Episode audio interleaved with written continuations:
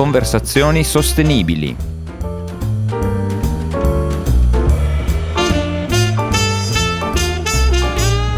Bene, buongiorno, eh, siamo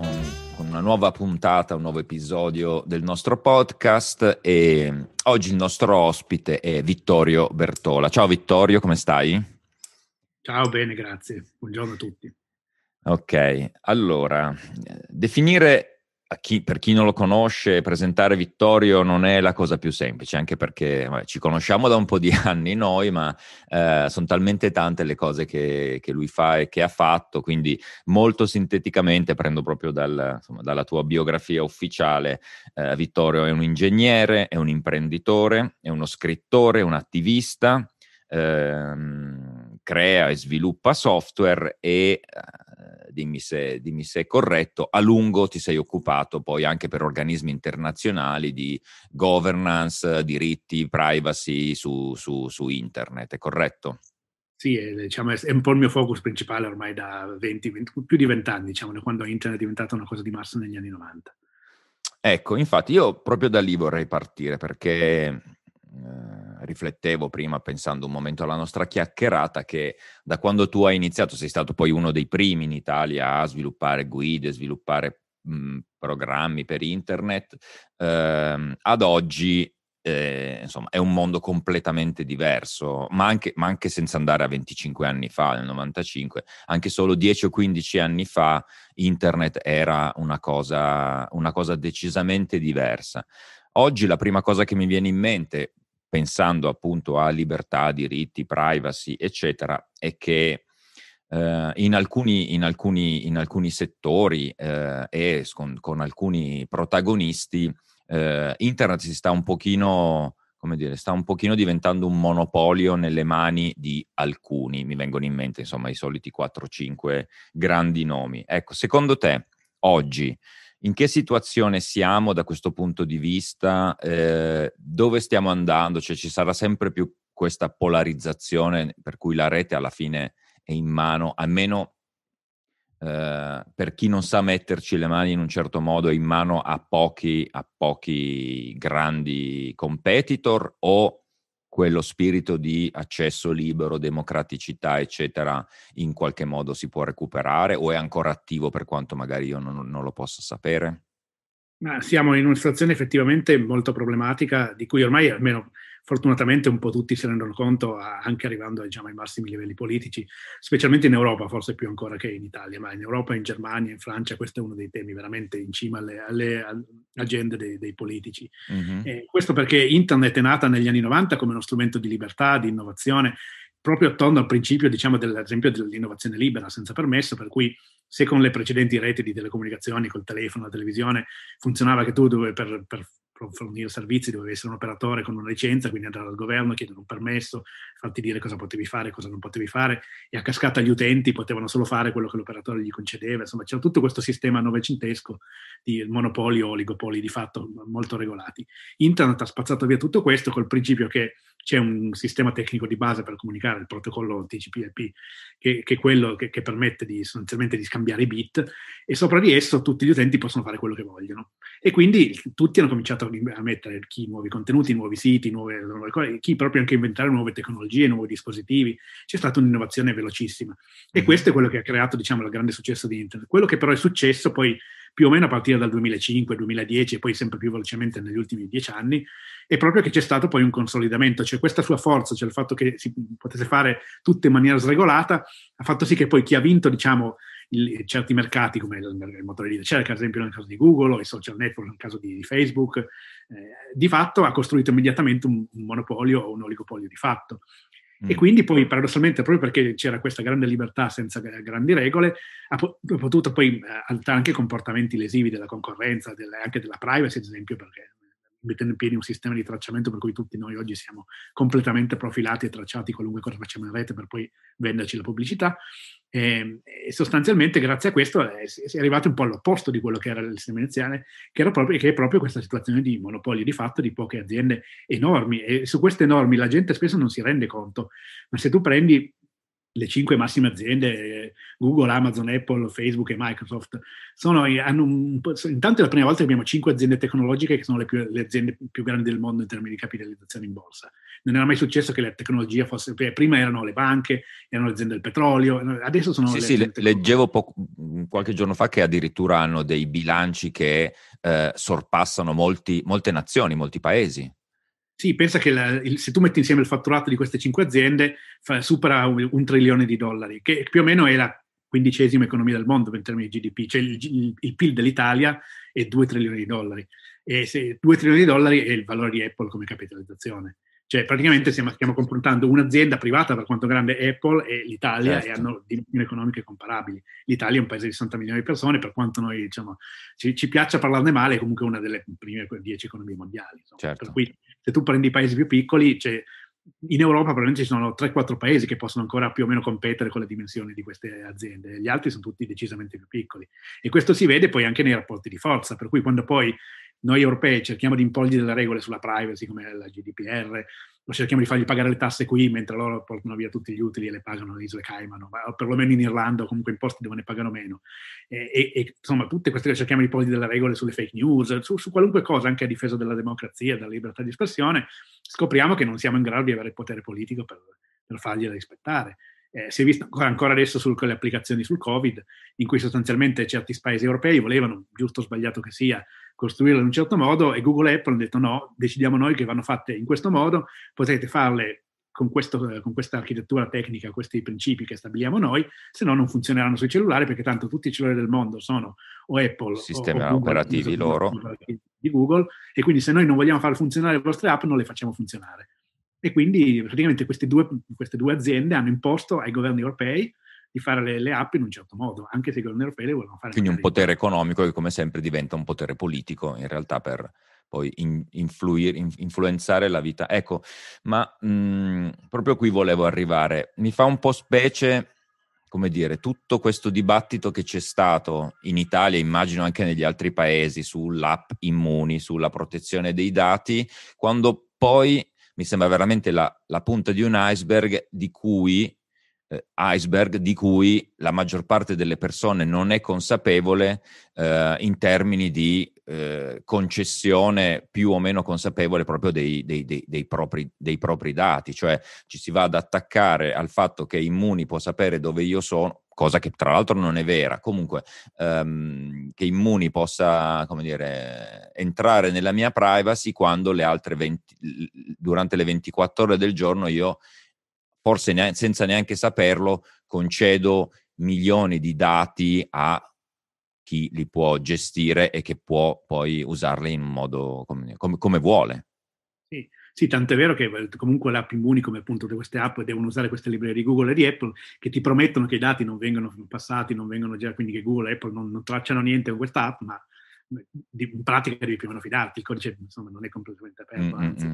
E, e, e, insomma, sì, poi se uno deve essere delle, comunque sono d'accordo, nel senso che se uno deve essere delle perplessità su immuni sono legate magari al fatto che sia, che sia, un pezzettino di un sistema che poi non funziona a valle in termini poi di riuscire a fare tamponi, ma è un altro discorso, diciamo. I, in termini di privacy, indubbiamente queste grandi aziende già sanno tutto di noi, nessuno forse si rende conto che portandosi, il, magari non so se vi siete mai chiesti come fa Google Maps a dirvi il traffico con precisione in tempo reale, semplicemente su tutte le macchine o sul 70% delle macchine ferme in strada o comunque per, in qualunque via c'è un cellulare con Android, il quale senza che voi lo sappiate può dire a Google in quel momento se la macchina sta andando veloce o piano, eccetera. Quindi magari anche senza associarla alla vostra identità, quindi parliamo anche magari di dati anonimi comunque anonimizzati, però mm. anche questi dati hanno un valore commerciale pratico enorme e permettono poi di scoprire cosa fa un'intera società, quindi sono poi anche un grosso vantaggio quando si tratta poi di, sia di disegnare prodotti per andare a vendere cose alle persone in questa società, che in generale insomma di avere controllo sulla società. E la cosa più assurda è che appunto la gente ha avuto tanti problemi perché dice non voglio che il mio governo mi tracci, cosa rispettabile, eh. però eh, poi stessa, le stesse persone non si fanno problemi di essere tracciate invece da aziende private straniere fuori dalla nostra giurisdizione, fuori dalle protezioni europee sulla privacy, però questo pare che insomma a quasi tutti vada bene. A questo proposito, ehm, tu che appunto hai lavorato e sei stato all'interno poi delle, al, al, di là della politica italiana di cui parleremo dopo, ma um, anche in questi organismi internazionali, a che punto è, a che punto siamo secondo te per creare veramente quell'interlocutore forte che potrebbe essere l'Europa, perché mi pare che l'unica speranza per avere poi un confronto e avere un interlocutore forte rispetto a queste grosse aziende sia quella di non parlare come 27 stati diversi, ma come una voce unica. Sì, questo è indubbio perché, come abbiamo detto, viste le dimensioni economiche, già l'Europa fa fatica a farsi rispettare, figuriamoci i singoli stati. Forse la Germania potrebbe farcela, ma tutti gli altri no.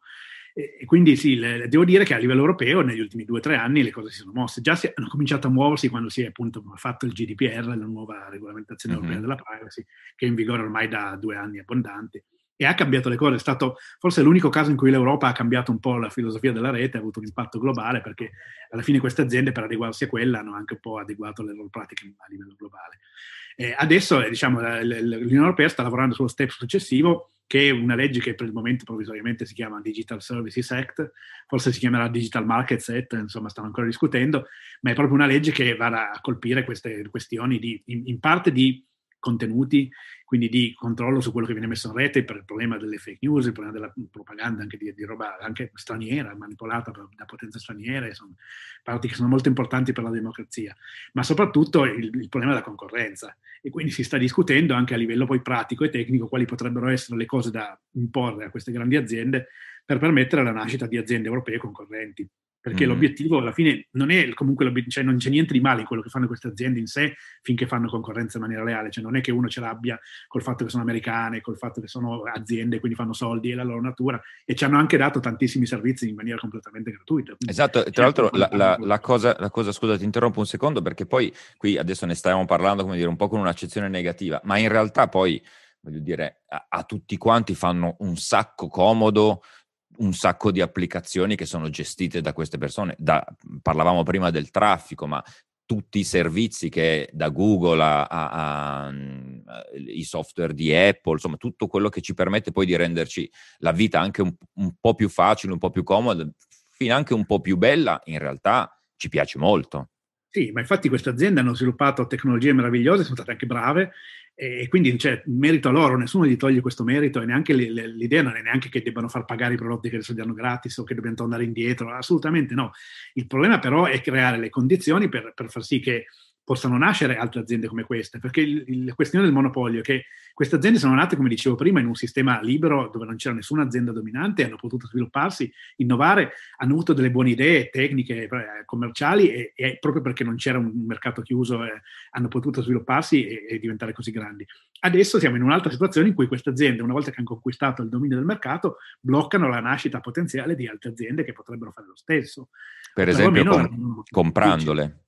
ad esempio comprando, infatti un altro dei problemi sono le acquisizioni, cioè mm. ci, si, si, sta cercando di capire come fare a impedire che, eh, come succede adesso, appena qualcuno ha una buona idea, fa una cosa che magari se cresce potrebbe di, di, distruggere il dominio di Facebook e social media, Facebook arriva lì con un assegno da 100 milioni di dollari, tanto ne ha lì in banca miliardi di dollari e, e la compra e poi il giorno dopo o, o, se la fa proprio o anche la uccide perché poi ci sono tante start-up che vengono comprate e poi sostanzialmente chiuse in modo che non possano fare danno al, al dominio esistente. Mm-hmm. Questo è un altro dei temi. Quindi il problema è riuscire a mantenere una roba che sia di vantaggio per tutta la società, che stimoli l'innovazione, ma non solo quella passata, ma anche l'innovazione futura. In più per l'Europa c'è un problema strategico, cioè il fatto che noi non abbiamo alcune di queste aziende e dipendere per servizi così vitali che tengono in piedi la società da aziende straniere è un, un rischio strategico, perché noi siamo tanto amici con gli americani, ma non è detto che gli americani prima o poi appunto non, non usino questa leva nelle ad esempio nelle discussioni sui dazi, non cerchino di, cioè, di utilizzarla anche per sì, sì, sì. commerciali. E, e, voglio dire, eh, c'è, perché c'è il rischio che anche aziende europee prima o poi vengano minacciate e colpite in questo modo. Allora noi non possiamo dipendere per servizi vitali completamente da, da, aziende americane, abbiamo bisogno di avere delle aziende europee, ma le aziende europee non possono nascere se non hanno la possibilità di competere ad armi pari con le, con le aziende americane che già esistono. In più aggiungendo che l'Europa, visto che non è un monolite come gli Stati Uniti, ma è un arcipelago di 27 paesi con lingue diverse, culture diverse, mercati diversi, per quanto stia cercando di costruire un mercato unico, l'Europa non è un posto dove nasce la grande azienda da 10 miliardi di dollari, è un posto dove probabilmente nascono tante aziende nazionali più o meno grandi che si devono mettere uh, in alleanza e cooperare orizzontalmente grazie a interoperabilità, standard aperti, tutte queste cose. Cioè il modello per cui crescono le aziende europee è per forza diverso dal modello delle aziende americane e per forza produce più che poche mega aziende, tante aziende medie. Il problema è che in un, in un, mercato in cui la concorrenza non è garantita, le tante aziende medie subiscono la, la, il dominio della grande azienda americana e questo invece deve venire riequilibrato in qualche modo.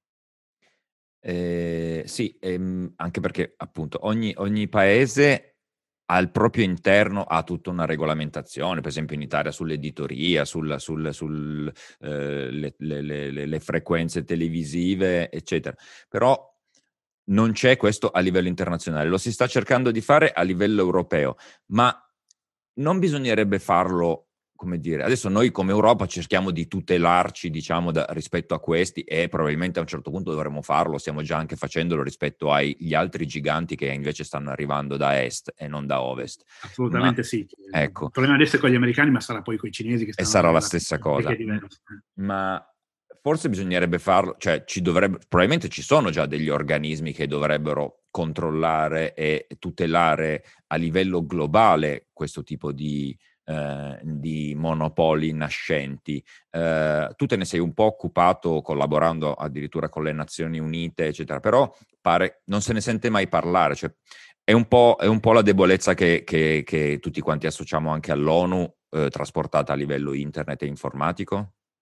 Beh sì, c'è, c'è, un problema di fondo, cioè che comunque siamo ancora in un mondo che si basa sugli stati nazionali, quindi noi come Europa stiamo cercando di passare da, appunto da 27 nazioni dipendenti a sostanzialmente una nazione europea con un po' di federalismo, ancora mm-hmm. cose che, che, sicuramente aumenterebbe il nostro peso. Però poi se vai oltre quel livello non esiste una nazione mondiale ancora e, e, e c'è molta insomma, riluttanza, credo che sarà un processo che richiederà ancora qualche secolo prima di arrivare a insomma, veramente... Qualche secolo? Secondo me sì, perlomeno qualche decennio, c'è chi dice qualche decennio, secondo me qualche secolo, sperando che ci si arrivi senza ulteriori guerre mondiali, perché in passato i progressi sono sempre fatti purtroppo dopo le guerre, dopo gli scontri. Certo. Però insomma, nella, nell'attesa di questo ci sono queste agenzie delle Nazioni Unite che però di fatto non hanno potere coercitivo e, e tra, a maggior ragione poi su internet, perché come dicevo, in origine se tu prendi la telefonia, le tele, bene o male sul mondo delle telecomunicazioni tradizionali si arriva ci furono degli accordi internazionali firmati dai governi che volontariamente crearono appunto l'ITU, l'Unione Internazionale delle Telecomunicazioni, che è l'agenzia ONU per le telecomunicazioni, che su cose come il telefono fa degli standard anche tec- tecnici sempre ma vincolanti, insomma. Per internet non c'è niente di tutto questo proprio perché si disse, eh, ma internet ha avuto successo proprio perché non c'era tutta questa regolamentazione. Mm. E quindi questo fu un dibattito forte a fine anni 90, inizio anni 2000, in cui diverse nazioni, devo dire forse non le più democratiche del mondo, cioè con la Cina in testa, cercarono di dire, ah, internet una, eh, deve funzionare come le altre reti di telecomunicazioni, quindi facciamo che l'agenzia dell'ONU fa le regole e tutti le rispettano e, le, e tutti i paesi si impegnano a, a farla diventare legge e quel modello fu respinto dicendo no, internet ha avuto successo perché è diversa, deve restare così non regolata. Quindi non c'è un ente, cioè, ci sono degli enti ONU, del, delle, c'è una conferenza ad esempio che si chiama Internet Governance Forum che ha, avuto, ha delle elezioni anche nazionali, c'è stata quella italiana da poco, e quella globale si terrà a novembre virtualmente quest'anno ovviamente. Uh-huh. Eh, però anche lì è un grosso spazio dove si discute, ci si incontra tra le nazioni, tra le aziende, tra i tecnici eccetera e si dice eh, c'è questo problema, forse potremmo affrontarlo così, ma non c'è la capacità di imporre niente a nessuno e quindi quando poi c'è un grosso interesse economico che, ha, che, ne, che trae vantaggio in una situazione come può essere quello delle piattaforme,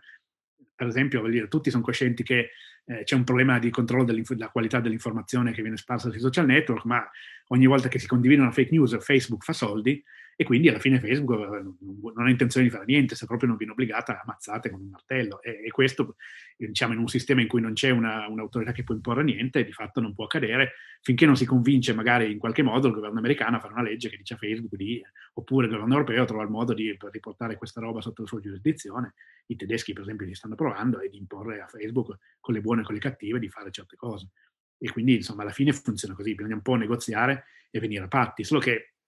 in un modo in cui queste aziende sono, sono, così grandi e anche venire a patti è difficile, i risultati rischiano di essere troppo mm, pochi. Mm, beh, in effetti allora sì, i decenni è il minimo che ci si può, è, è, la, è, la, previsione più ottimistica. Eh, senti, vorrei parlare un secondo con te anche della tua esperienza, diciamo, tu sei stato un, un esponente, un attivista del Movimento 5 Stelle, eh, sei stato consigliere comunale a Torino, e hai fatto, insomma, tra l'altro stabilendo anche dei record poco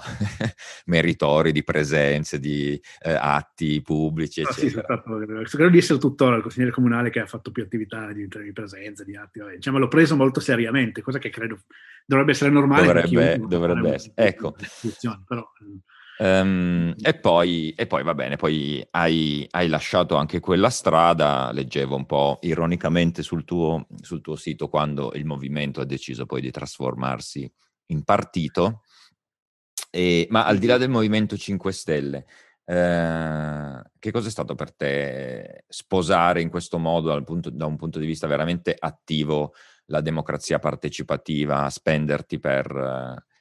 per la tua città in primo luogo e per alcuni, alcune questioni, dire, che erano, dire, e che forse sono ancora eh, le prime sull'agenda poi di, del movimento, ma in realtà di tanti, di tanti altri movimenti civici eh, diffusi adesso in Italia. Ma, eh, effettivamente quando io sono entrato nel, quello che non era ancora il Movimento 5 Stelle, erano i meetup di Beppe Grillo nel 2008, eh, all'epoca sembrava che questa cosa diventasse il partito pirata italiano e c'erano, siano stati nel corso degli anni 2000 questi fenomeni dei partiti pirata, partiti della Svezia e poi in Germania e in altri paesi, mm. che erano appunto partiti che avevano come punto principale quello di creare una partecipazione tramite la, la rete, insomma di liberare l'informazione, di, che sono temi appunto che io seguivo naturalmente in questi discorsi di intergovernance internazionali certo. e quindi mi sembrava naturale, c'era la continuazione in realtà di quello che stavo facendo già su internet. E all'inizio questo era, era, un impegno vero, nel senso che c'era veramente tanta attenzione, tanta discussione in queste riunioni dei primi partecipanti del movimento, in quello che sarebbe poi stato, il Movimento 5 Stelle, su come creare un sistema di partecipazione tramite la rete, come fare in modo che gli eletti rispondessero ai cittadini, che non andassero a fare i propri interessi, ma facessero quello che volevano appunto veramente la base e i cittadini, prima ancora che la base del movimento. Questa roba si è poi progressivamente velocemente persa quando il Movimento 5 Stelle ha cominciato a entrare nelle istituzioni e fare del, avere degli eletti anche in posizioni importanti, con stipendi importanti, con potere, e questo un po' forse ha cambiato la dinamica, nel senso che in, quelli, in quegli anni lì, poi 2010, 11, 12, 13 specialmente, si sono avvicinati al Movimento 5 Stelle persone che invece cercavano solo di infilarsi in politica e fare carriera, e siccome loro erano determinati a fare carriera, a differenza di quelli che come me sono entrati all'inizio, che lo vedevano veramente come un servizio, anche altruistico se vuoi, e alla fine, diciamo, questi sono quelli, quelli, invece determinati a fare carriera, hanno fatto fuori gli altri. E quindi questo tema della democrazia eh, partecipata tramite la rete purtroppo è diventato un po' una macchietta, cioè poi già velocemente è diventata una roba di plebisciti online su un sito in cui tutti cliccano sì perché tanto il capo ha detto che bisogna fare così e quindi tutti fanno quello che dice il capo. E, e, oggi di fatto è così, è sostanzialmente una, una, una copertura per il fatto che non c'è nessuna vera democrazia dal basso, anche perché la partecipazione al basso non è solo votare, la partecipazione al basso è poter fare proposte, proporre idee, discutere le idee degli altri e certo. arrivare tutti insieme a un consenso su un'idea elaborata che veramente ecco, sia la migliore. Secondo te c'è, mh, dire, è, è, è mh, un destino segnato quello di anche chi parte in questo modo, poi alla fine quando entri nelle stanze dei bottoni, un po' trasformarti e, e o in qualche modo una possibilità ci può essere? Ma è eh, diciamo, una domanda che alla fine ci facciamo tutti, specialmente noi che siamo entrati con tante idee all'inizio. Eh, ci sono dei teorici, a partire dal, dal tal Ostrogorski, che è piuttosto famoso nell'ambiente, che sin da fine 800 hanno teorizzato che è impossibile, nel senso che qualunque partito, una volta che comincia a esistere, diventa una, una macchina per autoconservare il proprio potere. Ed effettivamente, se guardi la traiettoria di tanti partiti, c'è prima di noi ci sono stati altri movimenti, ci sono stati i Verdi nati negli anni 70 per l'ambiente, eccetera, poi anche lì progressivamente diventati un partito che pensava solo a sistemare qualche, qualche ministro uno intanto. Ci sono stati altri movimenti, i famosi girotondi, tutte queste cose qua, alla fine non hanno mai partorito niente se non che qualcuno poi dicendo sono il leader di questo si candidava in politica. Mm. E, e, quindi c'è una tendenza che sicuramente è naturale, legata all'essere umano, forse anche in particolare in Italia alla cultura media dell'italiano, che alla fine è quella di sistemarsi, approfittarsi, pensare a se stesso e quindi insomma eh, purtroppo ci sono delle cose che arrivano contro. Però non è impossibile, cioè io non sono completamente negativo. Quello che viene fuori però è che effettivamente anche grazie all'esperienza che abbiamo fatto abbiamo capito che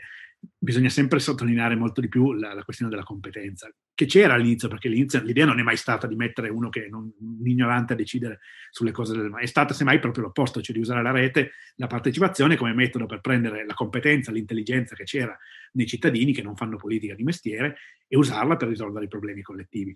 E questa roba è poi velocemente diventata uno vale uno, quindi dobbiamo portare insomma,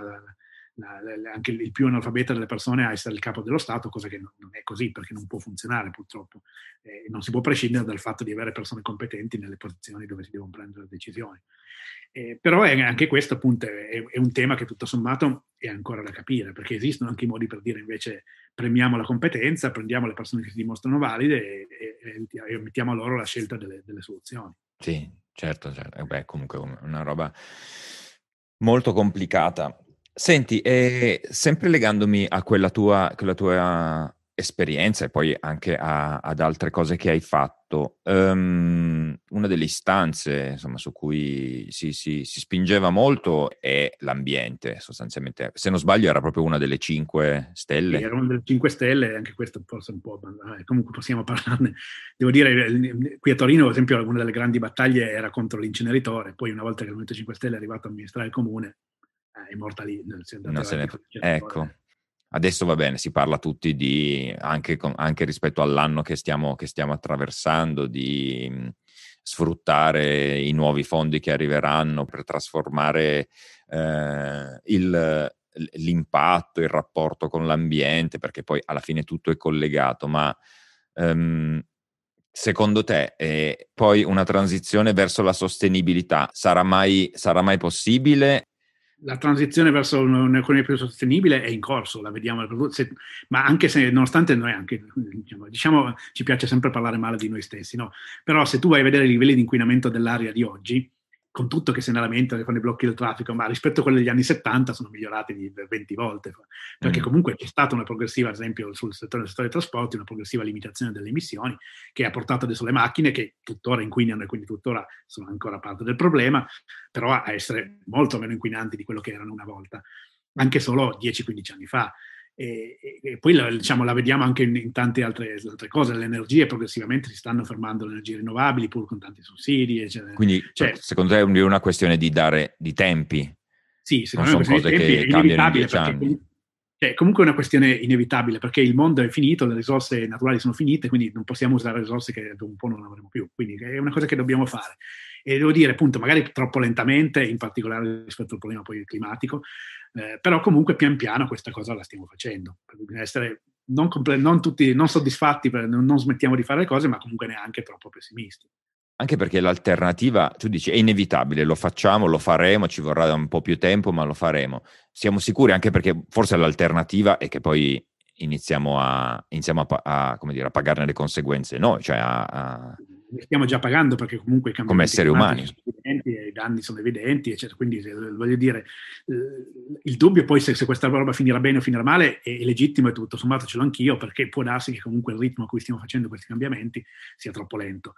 Però eh, appunto secondo me bisogna aumentare la consapevolezza, spesso si tratta appunto di fare anche dei cambiamenti nei comportamenti personali e anche qui cioè, nessuno pre- pre- prevede la totale perfezione. Io ricordo che in questi inizi del Movimento 5 Stelle, una persona che poi è diventata un famoso esponente, adesso, di cui adesso non farò il nome, eh, era talmente talebana che una volta che vide uno con una bottiglietta di plastica d'acqua gli fece una scenata di un quarto d'ora dicendo no, la bottiglietta di plastica è male, che è vero, però magari quella volta lì si era andati tutti insieme in trasferta e non c'era alternativa a trovare la bottiglietta di plastica, allora una volta ogni tanto si può prendere. Perché poi un po' il problema di chi sposa queste cause è di veramente di trasformarsi in estremisti. Sì, bisogna essere ragionevoli, però bisogna farle le cose. Allora io ad esempio sono stato cinque anni in consiglio comunale girando col mio bicchiere di plastica dura riutilizzabile, giallo, che da qui, e all'inizio mi prendevano anche un po' in giro perché in tutte le sale del comune c'è un distributore, un boccione d'acqua con i bicchieri di plastica usa e getta e tutti gli altri consiglieri lì prendevano l'acqua e buttavano via il bicchiere. Dopo un po' di volte che lo facevo, che qualcuno ha chiesto, insomma, tutto sommato, anche loro hanno cominciato a pensare effettivamente forse usare un bicchiere di plastica ogni volta che bevo Buono, un d'acqua, ogni volta per 5 anni, quando posso semplicemente girare con un bicchiere dall'ufficio, lo porto in ufficio e poi lo lavo lì, e, e, qualcun altro ha anche cominciato un po' a seguire l'esempio. Ah. Cioè sono queste piccole cose che non saranno magari i, i, mille bicchieri che ho risparmiato in cinque anni a cambiare totalmente il destino dell'ambiente, ma se lo facessero tutti probabilmente sì. Sì, e poi mh, mi pare che al di là del,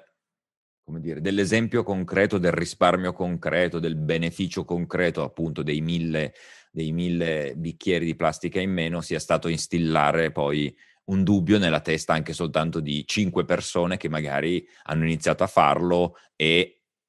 con la loro rete di conoscenze potrebbero aver generato comunque a, a cascata altri dubbi, altre riflessioni.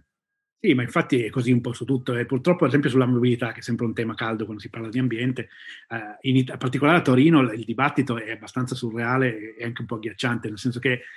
è un dibattito basato sugli insulti, cioè ci sono le associazioni ciclisti che dicono quello che una, chiunque prende la macchina e mh, mm, non usa parolacce perché inquina l'ambiente, non devi prenderla, devi andare sempre a piedi, portarti la spesa, i bambini, cose a scuola tutti in spalla o sulla bici cargo. Cioè. D'altra parte ci sono quelli con le macchine che dicono ah non rompete le scatole e parteggiano le macchine in terza fila, il sub in verticale e così via ci vorrebbe un approccio di buon senso, che, che, è quello di prendere la macchina quando hai bisogno della macchina, se non hai assolutamente bisogno vai a piedi, vai in bici, vai con mezzi pubblici e fare una roba ragionevole, quello già cambierebbe molto.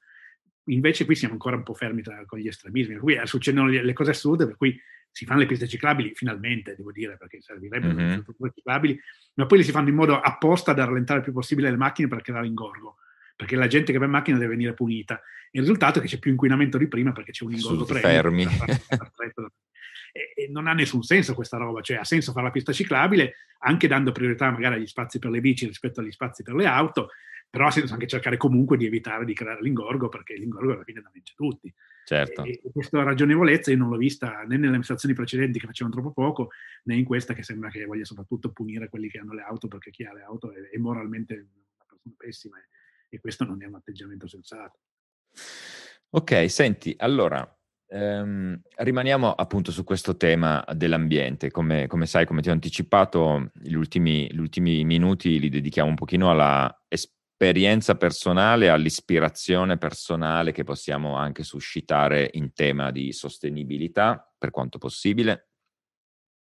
Eh, ho, mh, di solito la prima domanda è se per il mio ospite l'ambiente è qualcosa di significativo, ma direi che eh, possiamo saltarla perché evidentemente lo è. Eh, quello che ti voglio chiedere è eh, se tu,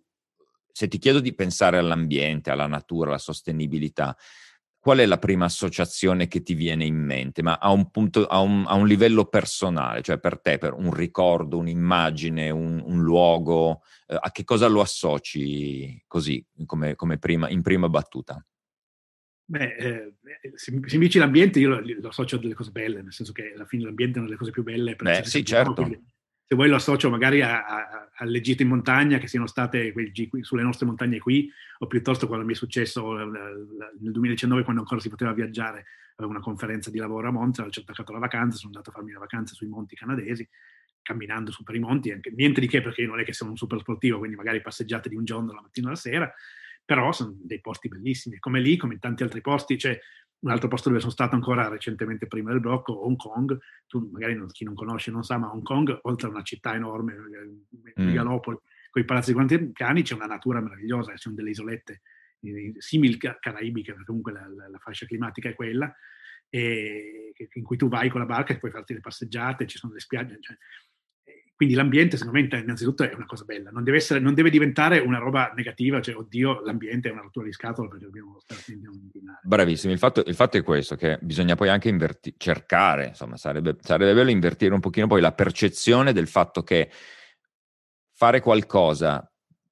per l'ambiente, per la sostenibilità, per, innanzitutto è fare qualcosa per noi stessi, ma soprattutto eh, slegarlo dal dall'associazione che sia qualcosa di pesante. Quindi in questo senso, eh, se ti chiedessi così, che cosa ti può venire in mente come piccolo impegno personale per agire eh, nei confronti dell'ambiente? Eh, guarda, io sto pensando che oggi devo andare a fare la spesa,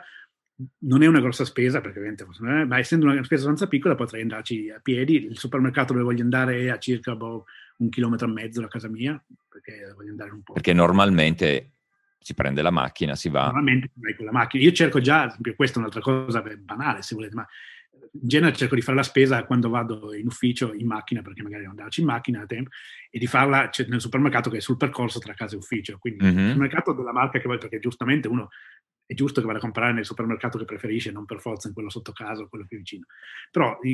anche nei supermercati diciamo che, che, a uno piacciono, magari se ne può trovare uno che è sul percorso, che uno comunque deve fare per andare in ufficio, per andare certo. Allora facciamo così, se sei, se sei d'accordo, ci diamo mm, non lo so, un 15 giorni di, di, tempo, ci risentiamo fra un due settimane e la mia proposta per te, visto che hai, insomma, mm, ti, ti, potrebbe, ti, ti, può interessare questo tipo di, di sfida, eh, quindi la mia controfferta è questa, Tra, da qui, da oggi a due settimane, fra due settimane,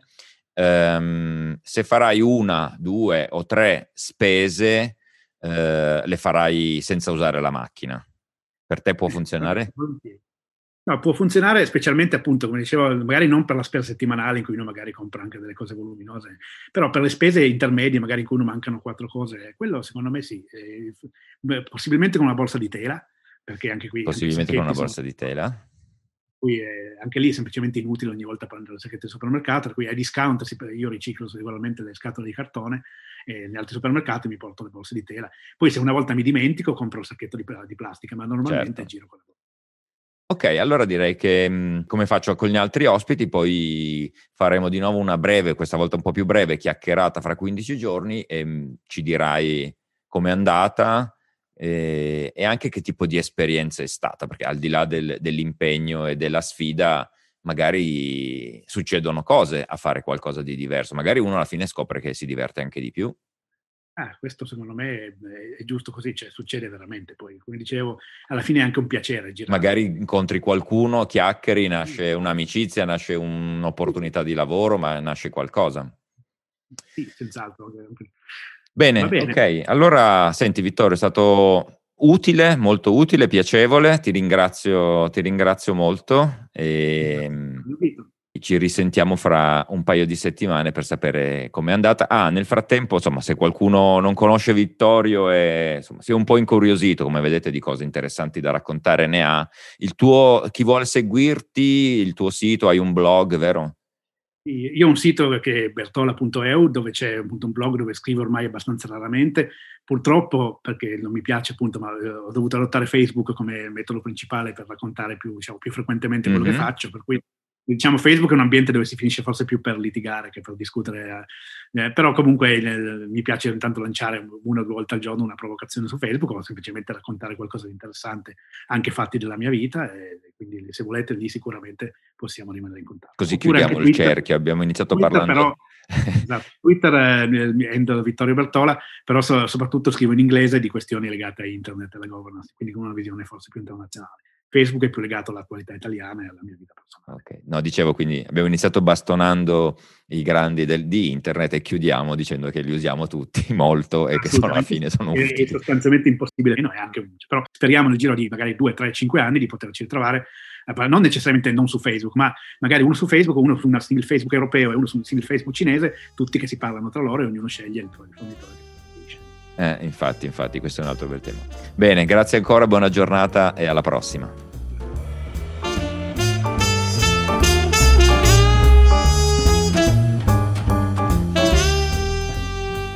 Conversazioni Sostenibili vi dà appuntamento al prossimo episodio e non dimenticate di iscrivervi al podcast.